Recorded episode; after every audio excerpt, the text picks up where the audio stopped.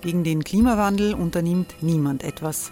Wer hat, dem wird gegeben werden. Und Frauen verdienen weniger. War ja immer schon so. Man ärgert sich und macht weiter. Was aber, wenn nicht? Wir haben eine Idee. Die Falter Arena macht die Bühne frei für Menschen und Projekte, die das Land verändern. Mein Name ist Eva Konzett. Ich leite das Politikressort im Falter. Und am Sonntag, den 26. Mai, veranstalten wir im Wiener Stadtsaal die nächste Falter Arena. Mit dabei unter anderem der ehemalige Politiker und Neosänger Matthias Strolz, Theresa Imre von Markter, Sonja Jöchtel von Love Politics oder Kari Ochsner von Ochsner Wärmepumpen. Machen statt jammern. Wir schauen uns an, wie das funktionieren kann. Kommen auch Sie vorbei. Alle Informationen und Tickets finden Sie unter falter.at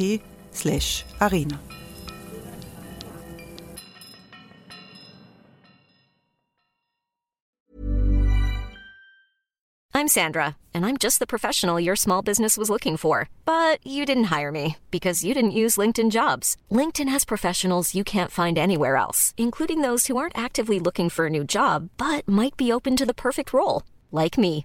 In a given month, over 70% of LinkedIn users don't visit other leading job sites. So if you're not looking on LinkedIn, you'll miss out on great candidates like Sandra. Start hiring professionals like a professional. Post your free job on linkedin.com/people today.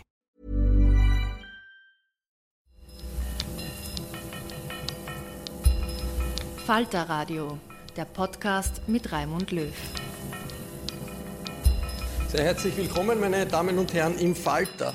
Wachsen wieder Mauern, 30 Jahre nach dem Fall der Berliner Mauer in Europa. Was bedeuten uns die Revolutionen von 1989 heute noch? Das ist das Thema, das wir heute diskutieren wollen in einer hochrangigen internationalen Runde. Wir befinden uns im Sitzungszimmer des Falter. Rundherum wird journalistisch äh, äh, aktive journalistische Arbeit entwickelt. Das hört man manchmal auch ein bisschen. Der Falter ist eine Wochenzeitung aus Wien und eines wissen wir ganz sicher, Wien ist durch diese Umstürze in Europa lebendiger geworden, vielfältiger äh, geworden, auch größer geworden. Ich freue mich, dass aus Leipzig Eckbert Beach gekommen ist. Hallo. Hallo. Eckbert Beach ist Mitherausgeber des Kreuzer. Der Kreuzer ist die Stadtzeitung äh, in Leipzig, subjektiv, selektiv steht da drauf. Gegen Neonazis hat der junge Mann äh, auf seinem Cover Herbst 89 die vergessene Geschichte einer verlorenen Revolution. Was hat der Kreuzer mit 89 zu tun? Der Kreuzer ist ein Kind von 89 sozusagen, weil wir äh, zumindest eine Wurzel äh, in der Wochenzeitung DATS haben, die direkt aus der Revolution hervorging. Das war sozusagen die Zeitung der Bürgerrechtler, die im Februar 90 anfing als Wochenzeitung. Und der Kreuzer war ursprünglich ein Mitteilungsblatt einer Buchhandlung, die ich mitgegründet habe. Und die Kollegen von der DATS kamen dann auf uns zu und meinten, also die Zeit und die FATS und die Süddeutsche haben so tolle Magazine, wollen wir jetzt auch machen. Und dann haben wir so eine kleine Feuilleton-Beilage gemacht, die gab es dann von Januar bis äh, April 91. Dann ging die DATS leider in Konkurs. Ich habe diesen Konkurs abgewickelt, das war eine äh, anstrengende, und, aber und, lehrreiche und, Aufgabe. Und, das ist irgendwie der Falter äh, Leipzigs. Das blieb dann übrig und ist, naja, also ein monatliches und natürlich nicht ganz so reiches, aber äh, wir bemühen uns. Der Falter ist ein kleines Vorbild für uns. Ob, ob er reich ist, da hätte wahrscheinlich der Herausgeber seine Zweifel. Aber jetzt, äh, es ist ja oft diskutiert worden in diesen Tagen, was alle an dem Tag getan haben, erlebt haben, äh, an dem äh, die Mauer gefallen ist. Wie war das bei dir? Ich war, ich erinnere mich nicht noch gut, ich war am 9. Äh, November in Dresden, habe mir das Stück äh, Die Ritter der Tafelrunde von Christoph Hein angeguckt, in der Regie von ähm, Wolfgang Engel, der dann später auch äh, Intendant in Leipzig wurde kam abends um halb zwei zurück und bei mir nach im Berlin. Treppenhaus, äh, nein, nach Leipzig, nach Leipzig, ja. äh, traf im Treppenhaus äh, einen meiner Mitbewohner und der meinte, Ecki, hast du schon gehört, in Berlin ist die Mauer offen. Ich habe es nicht geglaubt. Äh, er hat mich dann in seiner Wohnung mit hochgenommen, wir haben das Radio angeschaltet und der Berliner Rundfunk war schon live dabei. Ich war sehr überrascht und geplättet. Denk, dann, äh, dachte kurz nach und bin dann am nächsten Tag, es war ein Freitag, dann der 10., bin ich nach Berlin gefahren, um mir das anzugucken und stand dann auf der Mauer am Brandenburger Tor, guckte dort herunter und dachte mir so, scheiße, jetzt musst du arbeiten. Weil ich Warum bis dahin, das? Äh, äh, das muss man jetzt dazu sagen, ich war bis dahin äh, zwar braver Student in Leipzig einerseits, andererseits habe ich aber auch einen äh, florierenden Schallplattenschwarzhandel betrieben, der äh, auch eine Grundlage meines Kreuzeranteils äh, auf, auf jeden Fall ist. Und ähm, ja, das war ein sehr komisches Gefühl, diese besoffenen also mit, Massen mit, zu sehen. Mit Schwarzmarkt äh, äh, wird, wird nichts mehr, wenn die Mauer offen ist. Das, die DDR. Das war mir sofort klar, ja. Und dass die DDR nicht überleben kann, war das auch klar? Das war mir in dem Moment eigentlich auch schon klar, weil diese Trunkenheit der Masse, das war klar, wohin das nur laufen kann. Ich war dann natürlich sehr enttäuscht, wie sich das dann weiterentwickelt hat, äh, spätestens nach der Wahl im März. Aber ähm, es gab dazwischen natürlich, das war die eigentliche Revolutionszeit, muss man auch sagen, also aus meiner Sicht war eigentlich so September bis Mauerfall. Mit dem Mauerfall war klar, dass das zumindest für die und, Deutschen so enden muss. Und ein paar Jahre vorher war der Eckbert Beach ein treuer Diener des sozialistischen Vaterlands, oder? Ich habe, also ich war kein Revolutionär, ich war also immer eher ein, ein, ein braver oder zynischer, wie man will, Mitbürger. Wir haben aber die DDR, muss man auch sagen, in den 80er Jahren eigentlich nicht mehr ernst genommen. Also das war, man konnte dieses Land Als eigentlich Offizier nicht mehr. Ich habe ich hab tatsächlich, äh, ja, ich war mit 18 dann äh, ein Jahr auf der Kadettenanstalt und habe dann drei Jahre lang im Truppendienst aber das war aber mit 18 auch so eine Entscheidung. Wir mussten sowieso zur Armee. Wenn du dann etwas länger gedient hast, hattest du ein sehr leichtes Leben. Das hat mich dann, ich war dann sehr privilegiert. Immer eine Mischung aus Glück und Geschick, weil ich für die Armee Fußball spielte. Dadurch kam ich dann zu diesem Wachregiment, was dann in Berlin nach Preußen spielte, unter den Linden mit weißen Handschuhen, Säbel und Plastikhelm. Ich habe viele Staatsbegräbnisse begleitet. Ja. Ja, vermutlich. Das ist, ja, weiße Handschuhe. Also, Barbara, Barbara Klugenhoff-Kalergi war Korrespondentin in der DDR, akkreditiert in der DDR, schreibt für den äh, Standard, ist langjährige Osteuropa-Korrespondentin. Fesch waren Sie, die DDR-Soldaten, ja, ja, die Ehrenkompanie? Ja, ja. Aber so richtig geglaubt haben Sie offensichtlich nicht an die DDR. Hat man das gespürt, irgendwie als Korrespondent? Ich fand, ich fand die DDR äh, wirklich furchtbar, ärger als, als ich habe alle osteuropäischen Länder äh, damals äh, behandelt. Äh, ich fand die DDR mit dieser Mischung aus, aus Spießertum und, und äh, Linientreue leider, muss ich sagen, furchtbar.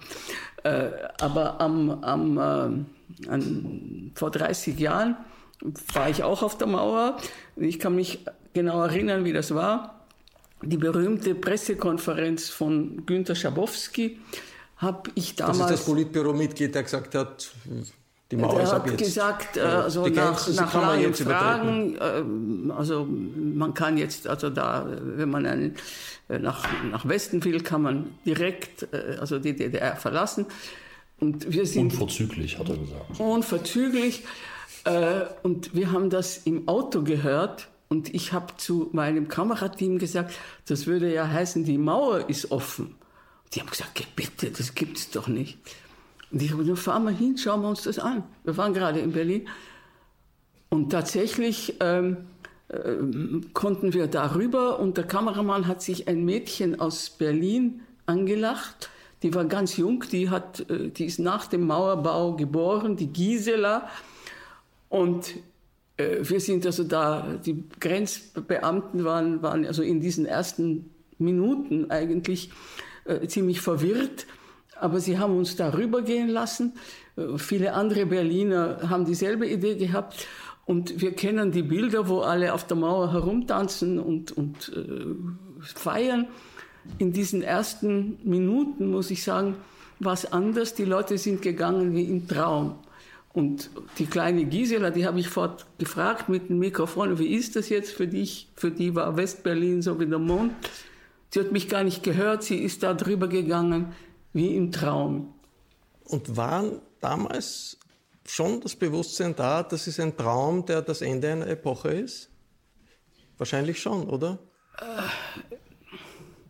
Also ich glaube, es hat gedauert, bis es sozusagen wirklich der Groschen gefallen ist. Aber es hat sich ja dann diese Traumstimmung ja bald in, in äh, Jubel äh, aufgelöst. Für mich war es die größte Niederlage meines journalistischen Lebens, weil wir haben also die ganze Nacht gefilmt wie die Wahnsinnigen.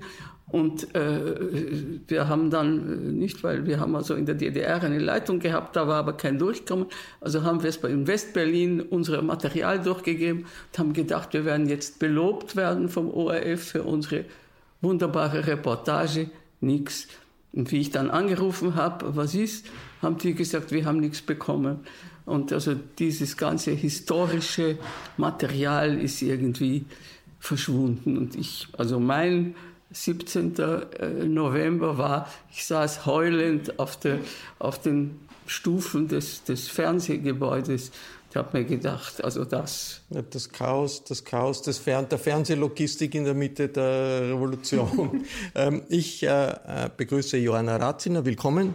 Johanna Ratziner, langjährige Polen-Korrespondentin, auch äh, Prag-Korrespondentin des ORF, war damals an dem Tag in Warschau. Da war ja Helmut Kohl, der deutsche Bundeskanzler in Warschau, hat einen Staatsbesuch gemacht und plötzlich ist die Nachricht gekommen, es ist ein bisschen etwas los in Berlin. Wie ist das? Wie ja, war das? Genau, Na, nichts, alles wurde unterbrochen und ich habe erst dank des ähm, für, für, den für die äh, für Deutschland arbeitenden Ko Korrespondenten des ORF, Helmut Brandstätter, überhaupt erfahren, weil der durfte dann auf die Pressekonferenzen von, von äh, auf die Briefings von Kohl und der hat mir dann gesagt, ja, es wurde lang diskutiert, was tun, was machen. Er muss eigentlich zurück, er muss nach Berlin. Andererseits war diese Staatsvisite irrsinnig wichtig. Es ging um die erste äh, nicht kommunistisch geführte Regierung äh, in ganz Osteuropa mit, mit Tadeusz Mazowiecki und äh, es ging auch um eine historische, versö symbolische Versöhnung zwischen Deutschland und, und äh, Polen, also Westdeutschland damals und Polen. Ähm, also es, es war ganz schwierig. Aber dann gab ihm einer, ich glaube es war ein Journalist, den guten Ratschlag, er möge doch nach Berlin fliegen, aber versprechen, dass er einen Tag später oder zwei Tage später die Visite in Warschau fortsetzen würde. Und das ist auch passiert. Aber in äh, Polen war ja die Entwicklung viel, viel weiter schon als in der DDR. Genau, da hat es eine nicht kommunistische Regierung gegeben. Pointiert zu sagen, ist eigentlich die Berliner Mauer in Warschau gefallen. So ist das. Denn wirklich, in, denn in Warschau begannen die, die Prozesse 89 eigentlich mit dem fantastischen, legendären äh, 4. Juni 89, an dem die ersten teilfreien Wahlen stattgefunden haben, die einen Erdrutschsieg der Solidarność-Bewegung, der Opposition gebracht haben. Wonach die kommunistische Führung eigentlich begriffen hat, so geht es nicht mehr weiter. Und das war auch die Einleitung dann der Verhandlungen am runden Tisch. Aber zum 4. Juni, ich muss sagen, ich hatte vielleicht ein ähnlich vom 4. Juni 89, ich hatte ein ähnlich dramatisches Erlebnis, was Fernsehberichterstattung betrifft, wie du. Denn der 4. Juni war ein, also wirklich ein wahnsinnige Zäsur Zäsur für, für die ganze Geschichte, nicht von der, der Befreiung vom Kommunismus. Und, aber am gleichen Tag war leider am Tiananmen-Platz in Peking kamen die Panzer, um die demonstrierenden Studenten niederzuwalzen. Und das war das einzige Thema, das damals die Fernsehanstalten quält das heißt, Es war ein Jahr der Konterrevolution in Peking, aber der vielen Revolutionen in Europa, also nicht nur in, in, in Berlin, genauso äh, in Warschau. Es war eine europäische Entwicklung. Ich freue mich, dass Nina Bernada gekommen ist. Hallo. Hallo. Nina Bernada hat für den Falter äh, die Länder, die äh, donauabwärts äh, an der Donau liegen und diese Umwälzung miterlebt haben, besucht in den letzten Wochen für eine Reportage im Falter. Was ist denn dort geblieben von diesen europäischen Revolutionen? 89 ist das da in der, in der kollektiven Erinnerung dieser Länder? Ja, auf jeden Fall, äh, natürlich. Ähm, aber was vordergründig ist, sind die aktuellen Probleme, die die Menschen in diesen Ländern haben. Und das ist vor allem die Entvölkerung ganze es werden immer weniger im Gegensatz zu Wien und anderen. Richtig, mhm. genau. Also äh, ganze Landstriche sind entvölkert, sehr, sehr viele Menschen ziehen weg und man hat den Eindruck, dass die größte Errungenschaft von 89 es ist, dass die Menschen weggehen können. Das ist sehr, sehr traurig eigentlich. Äh. Also die Reisefreiheit, die aber ja natürlich ein großes demokratisches Ziel war oder auch ein Ziel, Ziel der Menschen war.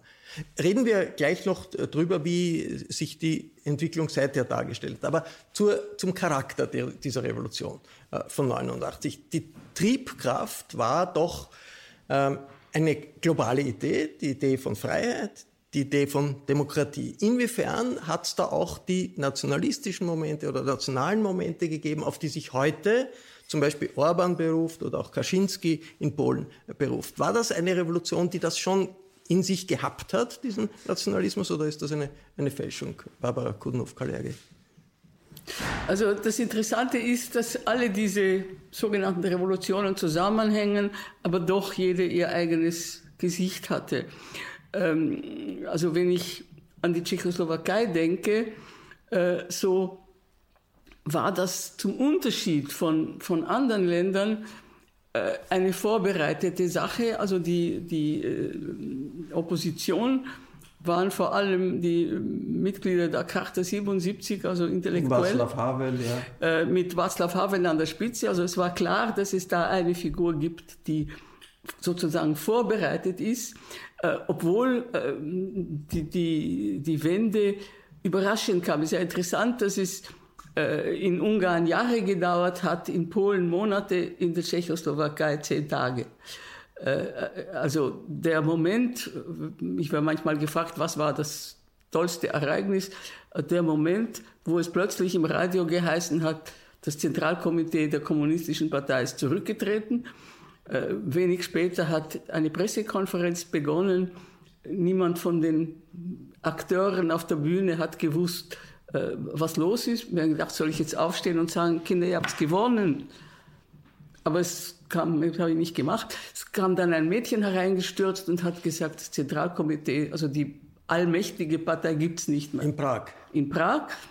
Und da war zunächst einmal Totenstille und dann war der Teufel los. Also äh, von heute auf morgen war äh, also nicht, nicht, nicht äh, zitzelweise, sondern mit einem Schlag war die allmächtige Partei weg und eine Gruppe von Leuten, äh, die keine politische Erfahrung haben, waren plötzlich die Herren des Landes. Ich glaube, der Unterschied zu heute, also morgen äh, oder am, am 17. November feiert die Tschechoslowakei den Beginn der Wende und eine Bewegung von Jungen will, so wie damals, eine Million Leute auf die Straße bekommen. Mit dem großen Unterschied, dass es damals Leute waren, die eine sozusagen strukturierte Bewegung war, die gewusst haben, was sie wollen. Heute, ich war vor kurzem in Prag, ich gesagt, wer sind die eigentlich, diese, diese Jungen? Hm, ja, das sind Junge, das ist eine spontane Protestwelle, nicht wirklich eine Bewegung, die sozusagen bereit ist, die, die, die Verantwortung zu übernehmen. Es ist Protest, noch nicht Wende zu etwas anderem. Und Protest hat man in Polen gesehen, hat man in äh, Ungarn gesehen, die Wahl des äh, liberalen Bürgermeisters in Budapest. Also so festgefügt ist nicht alles. Aber doch noch, noch einmal zu, zu, zu 89 wenn, wenn da jemand wie der Kaczynski, der, der starke Mann in Polen, sagt, das ist etwas, was unsere Revolution war oder unsere Änderung war. Hat er irgendwie ein bisschen recht oder, äh, oder, oder ist das nicht eine Umdeutung? Im Großen und Ganzen war sozusagen die Spaltung der Solidarność-Bewegung, der Opposition eigentlich schon inhärent von Beginn an. Und zwar ganz äh, interessant, man kann das illustrieren an einem sehr konkreten Beispiel, nämlich in der Zeit des Kriegsrechts, als die Solidarność legalisiert war und im Untergrund war haben zwei junge Journalisten, die natürlich mit der Opposition verbunden waren, die einzelnen äh, Anführer der Solidarność im Untergrund interviewt. Und da hat man bereits gesehen, wie unterschiedlich die Ziele und die Visionen waren. Man wollte, man hat gemeinsam gekämpft gegen das kommunistische Regime, aber wofür man kämpfen wollte, war etwas anderes. Und da war ganz klar eine nationalkonservative, äh, katholische Strömung und die liberal äh, demokratische, nach westlichen Normen sozusagen zu sehende äh, Strömung. Und die beiden haben am Anfang ähm, irgendwie koexistiert, aber es wurde zu einem klaren Machtkampf. Durchgesetzt haben sich eigentlich mit Adam Michnik und Kuron und so weiter eben die, das westliche Modell, das, das demokratisch-liberale. Ja. ja. was sich vor allem äh, gezeigt hat bei den Gesprächen am runden Tisch, bei den Verhandlungen am runden Tisch im Februar 89. Und da war zwar ein Herr Kaczynski auch dabei, auch sein Bruder. Sie waren Mitverhandler an irgendwelchen Nebenuntertischchen. aber sie äh, haben also damals mitgetan, aber schon damals waren Teile der Opposition unzufrieden. Und es begann so ähm, subkutan immer ein stärkerer Kampf, der sich dann ausgeprägt hat in diesem, äh, die Partei äh, Recht und Gerechtigkeit und auf der anderen Seite diese Bürgerplattform, die heute wieder ein bisschen anders aussieht. Aber egal, das ist geblieben und diese Spaltung ist in Polen äh, vorhanden. Die Gräben vertiefen sich und es radikalisiert und, sich das Klima. Und die nationalistische sozusagen Strömung hat, hat die Macht. Jetzt hat, hat, hat Eckbert Bitsch, wir sind das Volk. Das war eine große Losung von äh, 89 und ist heute eine Losung der Rechtsextremen. War das damals irgendwie drinnen schon oder, oder nicht? Es war am, ganz am Anfang war es eigentlich nicht drin. Ganz am Anfang haben sich die, die oppositionellen Kreise, die die Revolution am Anfang getragen haben und auch diese Montagsdemos waren eigentlich Freaks, Künstler, Versprengte, aber auch wenig organisiert. Also es war lange nicht so klar, wo das hingehen sollte. Aber eigentlich ging es immer um die DDR, um die Demokratisierung der DDR, um das Einfordern von Rechten, die die, die, die DDR-Verfassung versprochen hatte. Und erst in dem Moment, also in Leipzig ist ja der große Feiertag der 9. Oktober. Das war die, die Montagsdemo mit 70.000 Leuten, die schon das erste Mal wirklich mächtig war und wo die Polizei wirklich präsent war und wo alle dachten, heute geht's los. Und ich bin da auch mit rummarschiert und ähm, als die im Busch blieben, war klar, der Staat äh, gibt auf letztlich. Das war im Grunde schon klar. Das waren dann auch die spannendsten vier Wochen bis zum Mauerfall. Dann hat das alles eine andere Richtung bekommen. Mir war schon am 16. klar. Ich weiß noch, ich habe am 16. nach der Revolution, äh, nach der Montagsdemo am 16. Oktober äh, mit meinen Kommilitonen gewettet, dass in zwei Jahren das Westgeld da sei. Also wir sind, ne, also das war dann am 1.7.90 da. Ganz also gut das, gewettet. Das, äh, ja, aber eigentlich immer noch enorm verschätzt. Ne? Und diese, diese nationalistischen Kräfte und dann diese Rufe, als es nicht mehr ein Volk war, sondern äh, nicht mehr wir sind das Volk, sondern wir sind ein Volk, und dass man dann schon ganz klar merkte, man kommt jetzt hier schon in solchen äh, seltsamen, also die CDU war sehr präsent, es war dann schon so vorwahlkampfartig. Es hat doch die Rufe gegeben, Gorbi, Gorbi, die, die sich gegen Honecker gerichtet haben. Also sehr antirussisch wird die Bewegung nicht gewesen sein, wenn sie sich bezogen hat auf den großen Reformer in Moskau das war damals auf jeden Fall eine Triebkraft, ganz klar. Überhaupt diese, diese Verknöcherung der DDR-Führung, auch im Vergleich zu, zu den Ungarn. Also für uns war ja immer Ungarn das große Vorbild und auch diese, diese äh, äh Zaunöffnung im Sommer 89. Das, äh, ne, das waren ja alles wichtige Meilensteine. Und natürlich, um diese, also in diesen ersten Monaten ging es wirklich um die Veränderung der DDR von innen. Und da, da war natürlich die Sowjetunion zu dem Zeitpunkt ein großes Vorbild, ganz klar. Es gibt ja viele, die meinen, äh, es war es ist etwas verpasst worden, weil man äh, dann die Übernahme durch Westdeutschland gehabt hat, die, die Vereinigung, die Wiedervereinigung war eine Übernahme durch Westdeutschland und viele haben die Hoffnung gehabt, es gibt eine Art eigenständige Richtig. sozialistische, demokratische Bewegung in der DDR. War das je realistisch, Barbara Kudenhoff-Kalergi? Äh, also ich war bei dieser ersten November-Demonstration in Berlin dabei wo also Gregor Gysi und, und, und Christa Wolf und ähm, also viele äh, sozusagen Reformkommunisten geredet haben, Heiner Müller, äh, die haben sicher, äh, wie viele Bürgerrechte, eine demokratische DDR sich vorgestellt. Ähm, das kam dann anders. Äh, ich glaube, also jede dieser Bewegungen in den verschiedenen Ländern hatte ein, ein anderes Gesicht. Ähm, in der Tschechoslowakei war es so, äh, dass man also 68 ja einen sozusagen einen, einen, einen Vorgeschmack hatte mit dem Prager Frühling, der ist von Reformkommunisten ausgegangen. 89 war die Idee vom Sozialismus mit menschlichem Gesicht tot. Alexander Dubček, also der, der Mann des, des Prager Frühlings, tauchte noch einmal auf. Es war aber klar, das ist ein Mann von gestern. Die Leute wollen keinen Sozialismus mit menschlichem Gesicht. Sie wollen überhaupt keinen Sozialismus. Und äh, die Leute, die 89 übernommen haben, also unter der Führung von Václav Havel, äh, war ja eine, eine Mischung, die so ähnlich war wie, wie seinerzeit in Polen bei der Solidarność, nämlich einer von der Linken, einer äh, aus dem christlichen Bereich, und einer aus dem künstlerischen Bereich. Äh, also sozusagen eine sehr breit aufgestellt. Das waren, das waren die Sprecher der, der Charta 77 seit dem Jahre 77 waren sozusagen, das waren die demokratischen Kräfte, die gemeinsam agiert haben. Ähm, dass die ganze Geschichte dann nach rechts gekippt ist, wie, wie überall anders, äh, das kam später. Also 89 war, äh, glaube ich, in den meisten Ländern in der Tschechoslowakei sicher äh, eine Bewegung gegen die kommunistische Diktatur. Äh, aber eben nicht Sozialismus mit menschlichem Gesicht, sondern äh, Demokratie, Rechtsstaat, Europa. Das waren so die und Wohlstand natürlich. Gibt es so etwas wie Nostalgie äh, in Bezug auf die Zeit vor 89, zum Beispiel in Ungarn oder in den äh, Ländern, die jetzt entvölkert werden, weil es die Reisefreiheit gibt und, und, und viele nach, nach Westeuropa gehen. Gibt es sowas wie die Vorstellung, das war eigentlich mhm. besser vor 89, da ist uns etwas verloren gegangen, Nina? Nee, im, Im Westen gibt es, ähm, glaube ich, so eine Erzählung, dass es ja denen dort jetzt viel besser geht als damals.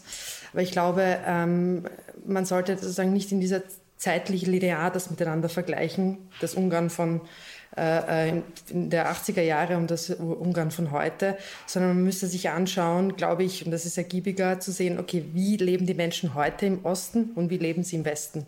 Und ich glaube, für viele Menschen im Osten hat sich einfach dieses äh, Wohlstandsversprechen einfach nicht ähm, erfüllt.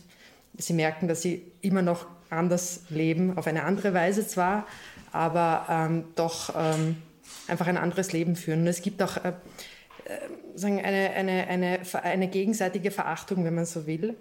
Ähm, der Osten, der sich ähm, verachtet fühlt vom Westen. Äh, da gibt es diese Debatten um die Produkte, die äh, in Osteuropa anders sind als in, in Westeuropa. Also das, das gleiche Produkt im Supermarkt ja, also in Wien dass das Nutella einfach anders schmeckt in, in Warschau als in Berlin beispielsweise. Oder dass Persil irgendwie anders sich anfühlt und andere nicht die Flecken rausbekommt äh, dass man in, in Bulgarien kauft und äh, in Wien. Und da gibt's, ähm, das ist eine große, eine große Geschichte. Und ähm, die Menschen dort, die fühlen sich dadurch, ähm, also das hört man immer wieder, wenn man unterwegs ist. Man hört, dass das verletzt sie irgendwie. Das ist irgendwie, das ist eine Kränkung. Das ist die eine Seite. Und die andere Seite ist, ähm, der, die Menschen in Osteuropa oder viele haben ähm, auch eine gewisse Verachtung dem Westen gegenüber. Wie das? Ähm, sie finden, der Westen ist dekadent, äh, schwul, ähm, korrumpiert durch die Globalisierung, äh, ein Völkergemisch ähm, und das alles gleichzeitig islamisiert. Ähm, und ähm, ja, man fühlt sich sozusagen, glaube ich, oftmals da also die Vorurteile da gegenüber dem Westen sind, sind ja äh, auch politisch, werden ja auch politisch äh, eingesetzt. Ja, sie werden geschürt. Also beispielsweise der ungarische Minister, der damals nach Wien gekommen ist, am Räumenplatz ein Video gedreht hat, und, ähm, um zu zeigen, wie äh, furchtbar das Leben in dieser Multikulti, in diesem Multikulti-Völkergemisch Wien ist, im Gegensatz zu Budapest. Aber jetzt wirtschaftlich ist ja Aufhol, der Aufholprozess ganz klar. Das Wirtschaftswachstum ist stärker in Osteuropa als in Westeuropa. Die politischen Freiheiten Freiheiten sind da, gibt autoritäre Tendenzen, aber das System ist ja ein System, das einen Wechsel grundsätzlich noch, noch möglich macht. Äh, gibt es Nostalgie in, in Polen? Ja. Ich würde sagen, das beste Beispiel dafür, dass es sie gibt, auch wenn man viele Menschen das nicht so gerne zugeben, ist natürlich der Kaczynskismus, ja, wenn man das so nennen kann. Ist genau das, was er macht. Von Kaczynski. Ganz, ja, ganz groß äh, angelegte, großzügige Sozialmaßnahmen, die von den, also das alles haben die liberalen Eliten vorher nicht gemacht, immer sozusagen in dieser, in dieser Aufholjagd nach dem äh, Lebensniveau und äh, nach den wirtschaftlichen Erfolgen und so der, der, der, der, der durchschnittlichen EU-Mitgliedsländer. Und äh, jetzt, das ist jetzt die Strafe sozusagen für diese Eliten, dass Kaczynski das Modell gefunden hat, mit dem er weiß, dass er noch sich relativ lange an der Macht erhalten wird können, nämlich eben nationale Gefühle schüren, also anti-deutsch, anti-russisch, äh, mit eben äh, immer wieder Schüren der Ressentiments, äh, der, der Probleme, der Reparationsforderungen, die man eigentlich hat, noch immer gegenüber Deutschland für die äh, erlittenen Leiden im Zweiten Weltkrieg. Russland, das jetzt sozusagen symbolisiert wird durch dieses schreckliche äh, Unfall, äh, Flugzeugkatastrophe in Smolensk 2010, wo der Präsident ist. umgekommen ist, der Bruder. Daraus wurde eine riesige Verschwörungstheorie, dass das ein, sozusagen eine Verschwörung der Russen war, dass das äh, Flugzeug absichtlich also Millions of people have lost weight with personalized plans from Noom, like Evan, who can't stand salads and still lost 50 pounds. Salads, generally, for most people, are the easy button, right? For me, that wasn't an option. I never really was a salad guy. That's just not who I am. But Noom worked for me. Get your personalized plan today at Noom.com. Real Noom user compensated to provide their story. In four weeks, the typical Noom user can expect to lose one to two pounds per week. Individual results may vary. Diesen Unfall haben musste. Also, also eine, eine widersprüch, ziemlich widersprüchliche Entwicklung mit, mit, mit Tendenzen und Gegentendenzen. Wie, wie ist das sozusagen aus, aus, Leipziger Sicht? Wir haben in Sachsen, wenn wir an Sachsen denken, in Wien, da denken wir uns, aha, AfD, viele äh, Wahlerfolge, Demos, Pegida, Rechtsextremismus. Jetzt äh, rein vom, vom Feeling. Wie bedrückend ist das für jemand, der 89 erlebt hat, den demokratischen Aufbruch damals und heute diese Stimmung sieht?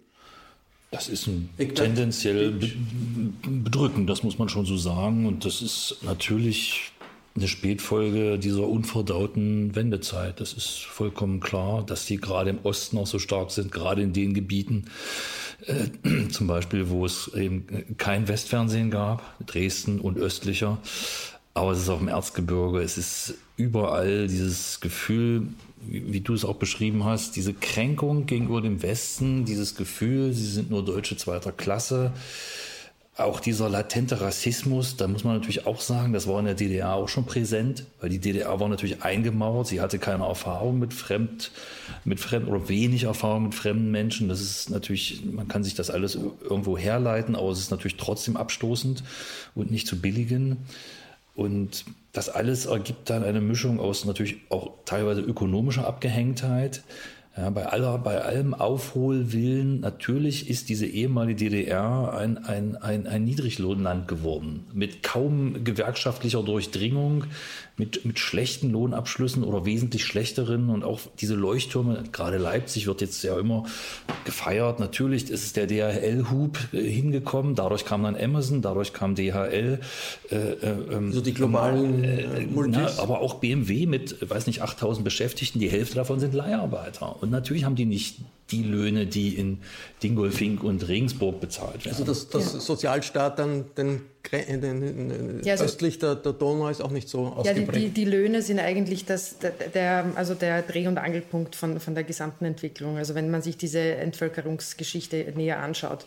Ähm, Bulgarien, ähm, das zu einem der entvölkertsten Länder der Welt gehört, da sind die Löhne, also Bruttostundenlohn, äh, also da ist im Vergleich zu Österreich ist vier, viermal so hoch wie, wie in Bulgarien. Es sind, die Leute gehen einfach weg, weil es einfach weil die Jobs, äh, wenn es sie gibt, zu schlecht bezahlt sind. Da müsste es wahrscheinlich massive Investitionen von europäischer, auf, von europäischer Ebene gegeben, von Europa geben in diese Länder. Und das ist, dazu ist Europa wahrscheinlich zu wenig zentralisiert und, und hat zu wenig wirklich europäische Wirtschaftspolitik und Investitionspolitik. Aber noch zu, äh, zu, zu, zur Situation in Ostdeutschland. Wie sehr hängt das mit der Art und Weise, wie die Wiedervereinigung gelaufen ist, zusammen? Die ja von Kritikern benannt wird, okay, das war eine Art Kolonisierung und da sind die Westdeutschen gekommen, haben alles Neues übernommen. Auf der anderen Seite, es war sehr viel kaputt und äh, wirklich etwas draus machen von sich aus hätte man wahrscheinlich auch nicht können.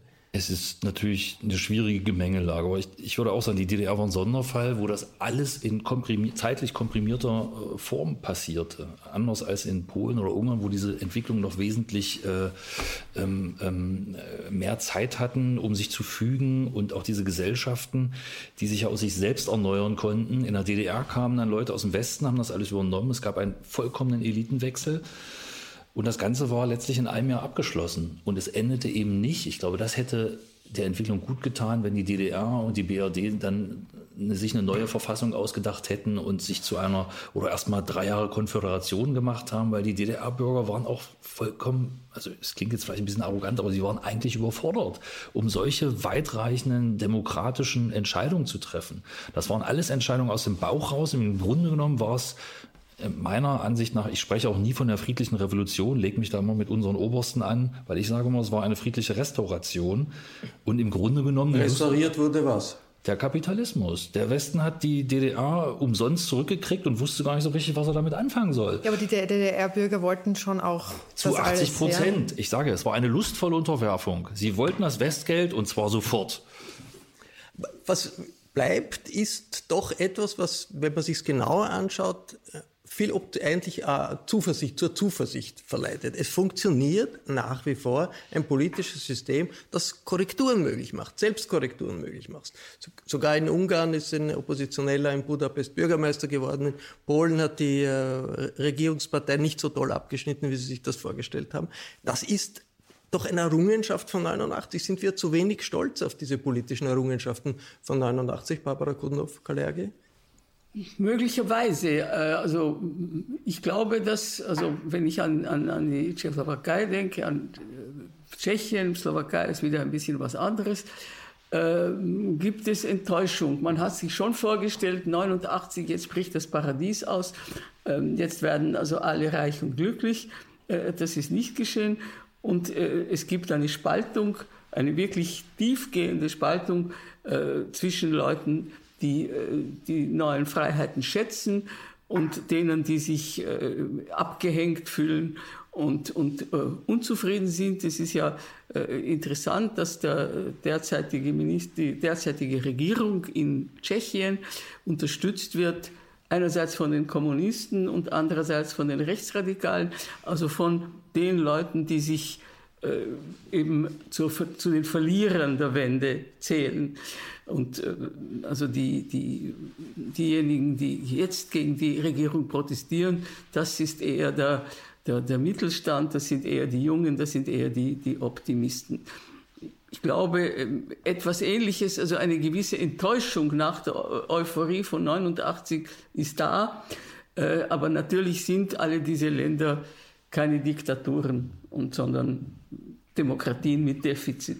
Wir haben äh, große Unterschiede, auch historisch begründet, äh, national begründet, von den Traditionen her begründet. Aber wenn wir uns andere große Gemeinschaften anschauen. Amerika gibt es riesige Unterschiede zwischen den Südstaaten, die autoritär sind, die äh, christlich äh, äh fundamentalistisch sind, äh, wirtschaftlich schwach sind und den Nordstaaten, die liberal sind, entwickelt sind. Äh, ist es nicht in Wirklichkeit normal in einem großen äh, Ganzen, wie Europa eines ist, dass wir solche Unterschiede haben und dass wir dauernd damit kämpfen müssen, mit diesen Unterschieden umzugehen und dass wir überhaupt die Möglichkeit haben, das als Ganzes zu sehen und so zu diskutieren, ist ja auch ein Resultat von 89, äh, der, der Entwicklung der, der, europäischen Revolution von 89 und da sehe ich das ein bisschen durch eine rosa Brille. Ich fürchte, Johanna was mich betrifft, äh, ja, bin ich weniger optimistisch.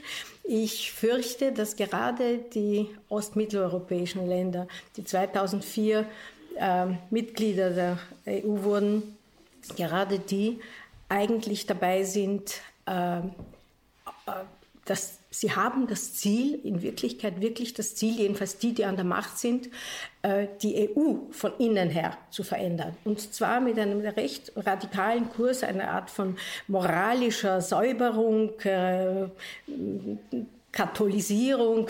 Also es, es geht in eine, das sind seltsame Visionen. Man will zwar nicht die EU verlassen, und wirklich auch zum Beispiel in Polen sind, ist die Mehrheit der Bürger weiterhin für die EU und andere wollen absolut nicht raus. Aber man will die EU verändern. Das gleiche mit Kaczynski und wie wir wissen jetzt von diesem EU-rechtsstaatlichen Verfahren gegen Polen wegen der Aushöhlung äh, der, der Rechtsstaatlichkeit. Ja, aber es gibt so ein Verfahren, das ist doch ein unglaublicher ja, aber Fortschritt. Das ist die EU-Kommission und die Polen wissen, dass der, dass der Orban sie, äh, also Kaczynski weiß, dass er auf äh, Orban zählen kann und dass es niemals zu dem Veto, also es kommt zu einem Veto eines Mitglieds und damit verpufft die ganze Sache. es gibt keine Sanktionsmittel. Dann, ah, andere bist dann, dann würde ich mal annehmen, dass es andere, dass es andere äh, Druckmittel Aber auch, auch, auch jetzt, was Deutschland betrifft. Also wir haben, das, Deutschland ist, äh, ja, es gibt unterschiedliche Sensibilitäten äh, und es gibt mehr Rechtsradikale in Ostdeutschland als in Westdeutschland, aber es ist trotzdem eindeutig ein Land und eine politische Entwicklung. Also warum sind wir so, äh, so wenig zuversichtlich, dass das Herausforderungen sind, dass das Dinge sind, mit denen man fertig fertig werden kann. Also ich bin jetzt nicht grundsätzlich äh, pessimistisch, was die Entwicklung betrifft. Gerade hier in Leipzig beispielsweise äh, ist das eigentlich alles sehr gut, wie das in den letzten 20 Jahren sich entwickelt hat. Aber insgesamt äh, bin ich für Europa auch äh, ähm, skeptisch, gar nicht, also diese osteuropäische Entwicklung hin zu diesen doch, wie soll man sagen, autoritären Tendenzen finde ich auch bedenklich, auch wie in, in Tschechien, wie das läuft. Diese, diese, diese, und vor allem diese Kommunisten in Tschechien sind ja wirklich äh, ungewendete Stalinisten. Das ist ja nicht so wie, wie äh, äh in Ungarn beispielsweise.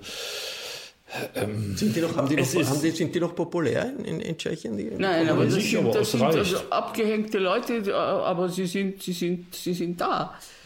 Und sie sitzen im Parlament, immerhin. Ja, abgehängte Leute gibt es viele und die sind auch, dass die da sind, ist ja gut. Die müssen eingebunden werden in den Meinungsbildungsprozess, oder?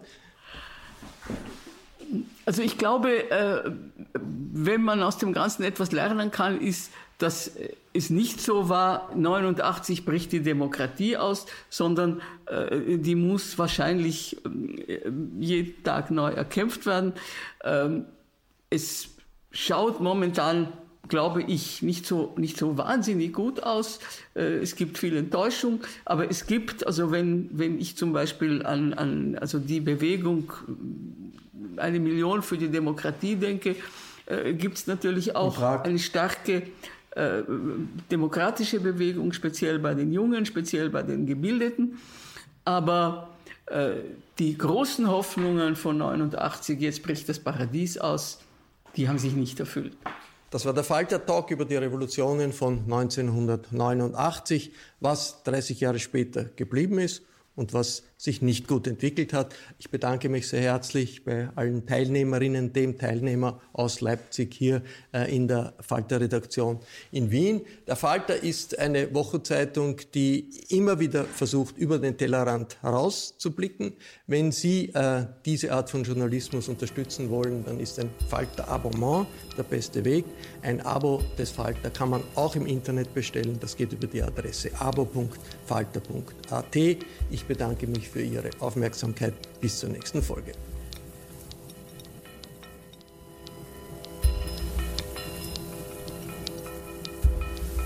Sie hörten das Falterradio, den Podcast mit Raimund Löw.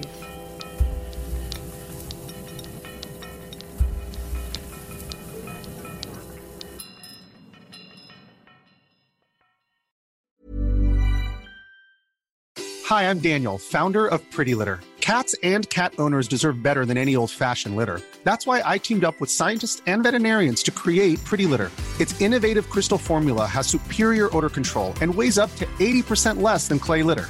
Pretty Litter even monitors health by changing colors to help detect early signs of potential illness. It's the world's smartest kitty litter. Go to prettylitter.com and use code ACAST for 20% off your first order and a free cat toy. Terms and conditions apply. See site for details. Even when we're on a budget, we still deserve nice things. Quince is a place to scoop up stunning high end goods for 50 to 80% less than similar brands. They have buttery soft cashmere sweaters starting at $50, luxurious Italian leather bags, and so much more. Plus, Quince only works with factories that use safe, ethical, and responsible manufacturing. Get the high-end goods you'll love without the high price tag with Quince.